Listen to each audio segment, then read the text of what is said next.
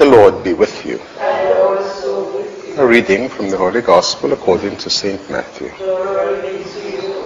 Jesus reached the shores of the Sea of Galilee, and he went up into the hills. He sat there, and large crowds came to him, bringing the lame, the crippled, the blind, the dumb, and many others. These they put down at his feet, and he cured them. The crowds were astonished to see the dumb speaking, the cripples whole again, the lame walking, and the blind with their sight.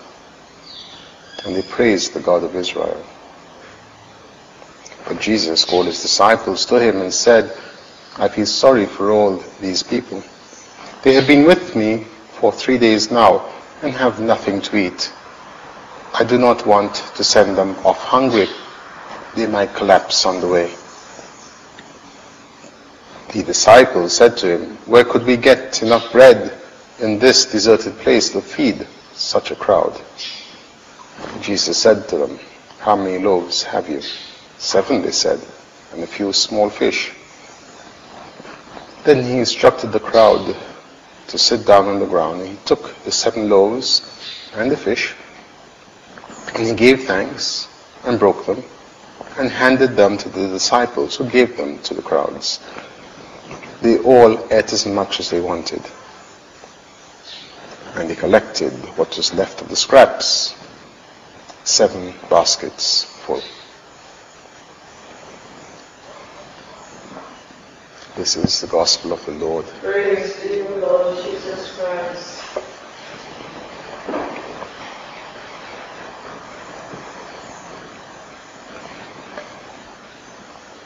Our Lord reaches the shores of the Sea of Galilee. And we're told that he went up into the hills.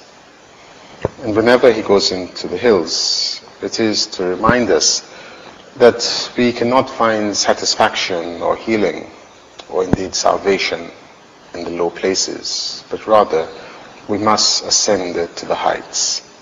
And so all the great revelations of God are found in the hills. Moses, it was on Sinai that the law was given to him. And on Mount Tabor, the Lord himself was transfigured. And he ascended from the Mount of Olives. So now, as he before had sat on the Mount of Beatitudes to teach, he now sits on this hill close to the Sea of Galilee and we're told multitudes came. Why do they come? Because of the infirmity. And here is someone who can heal all of our infirmities. And St. Matthew describes some, just some of the many infirmities that come, that are brought to the Lord. Because we're told the large crowds came bringing the lame and the crippled, and the blind, and the dumb, and many others. And in fact, this describes us as well spiritually.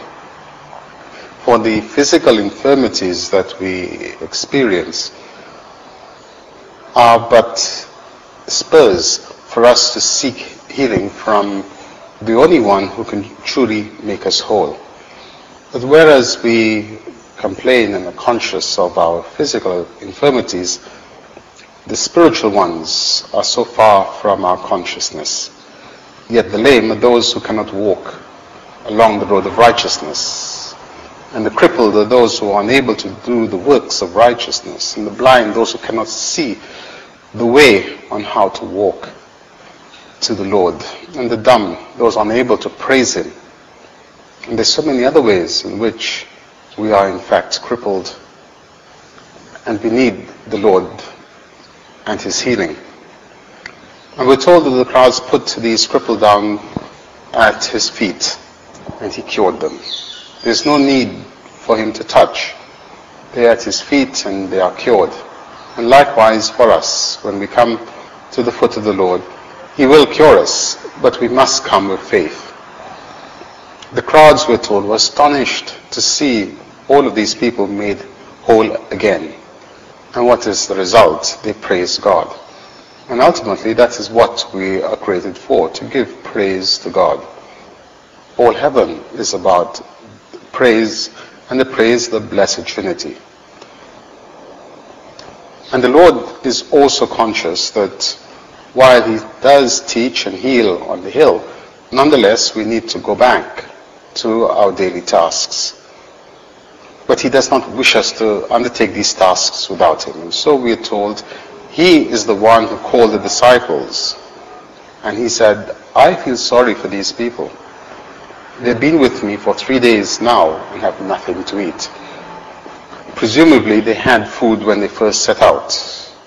But who could leave such eloquence, uncreated eloquence? And so the people linger and stay with him until they have eaten all of their, um, their food. And so on the third day, again the third day reminds us of the passion of the Lord. The three days he spent in the tomb. On the third day, they have nothing to eat. And so it's like the resurrection, the Lord does not wish to send us off empty. I do not want to send them off hungry. They might collapse on the way. And indeed that is true. When we have spent time with the Lord, if we go away without nourishment, we will certainly collapse. We'll fall once more into sin. And the disciples respond, where could we get enough bread for this crowd in such a deserted place? They indicate the problem they have already forgotten the previous miracle of the loaves. And the Lord says, How much do you have? How many loaves? And they answer, Seven. On the previous occasion, it was five. So he instructs the crowd, again, as he'd done previously, to sit down and he takes what is available and he gives thanks and breaks. And he hands it to the disciples, not directly to the crowds, but to the disciples. And so we learn that the word of God is given through the church. This is where it is broken, and this is where nourishment can be found. The disciples in turn give it to the crowds, who eat as much as they wanted. And then to demonstrate the reality, the truth of the miracle, we're told there were seven baskets full of scraps left, left over. Certainly, if it were a mirage, there would not be any baskets. But the reality is demonstrated by the scraps that are left over. In the previous miracle, there were five loaves, and there were 5,000 men, and there were 12 baskets left over. Here, there are more loaves, seven. The crowd is smaller, 4,000, and the baskets are seven in number. So that we see there are two distinct miracles of the feeding of the multitude.